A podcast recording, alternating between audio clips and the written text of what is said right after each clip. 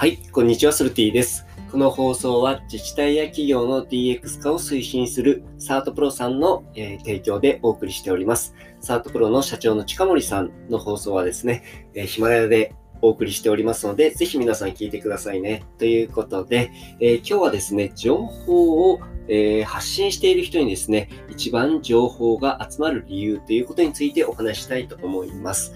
えー、たくさんね、情報を発信していると、なんか喋ることなくなるんじゃないかとかね、発信することなくなるんじゃないか、尽きるんじゃないかっていうことを言う方、たくさんいらっしゃると思うんですね。なんですけれども、これ情報発信ね、してる人であればわかると思うんですが、情報発信すれば発信するほどいい情報っていうのが入ってくるんですね。これどういうことかっていうとですね、この情報発信がね、えー、している人のもとにはですね、このえっ、ー、と、出入り口の法則ってこれ何度もいろんなところで言ってるんですけど出したものに、人には、えっ、ー、と、入ってくるっていうところがあって、その入ってくるものに関してもですね、え実を言うと、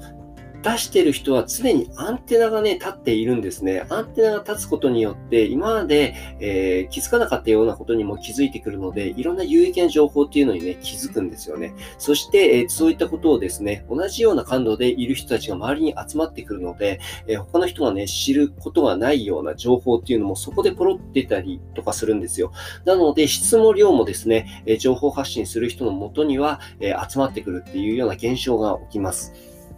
なので、えー、よりですね、えー、質も量も、えー高い情報発信っていうのができてくるんですね。なので、情報ね、私は何もね、出すものがないって言ってる方はですね、えーぜひね、ないって思ってる状態からで結構なので、情報発信するっていうことが必要だと思います。その情報発信しているとですね、自然に自分がこう、興味を持ってるものっていうものがいっぱい情報で入ってきます。これはですね、例えばなんですけれども、この部屋にですね、えっ、ー、と、赤いものが何個あるのか、えー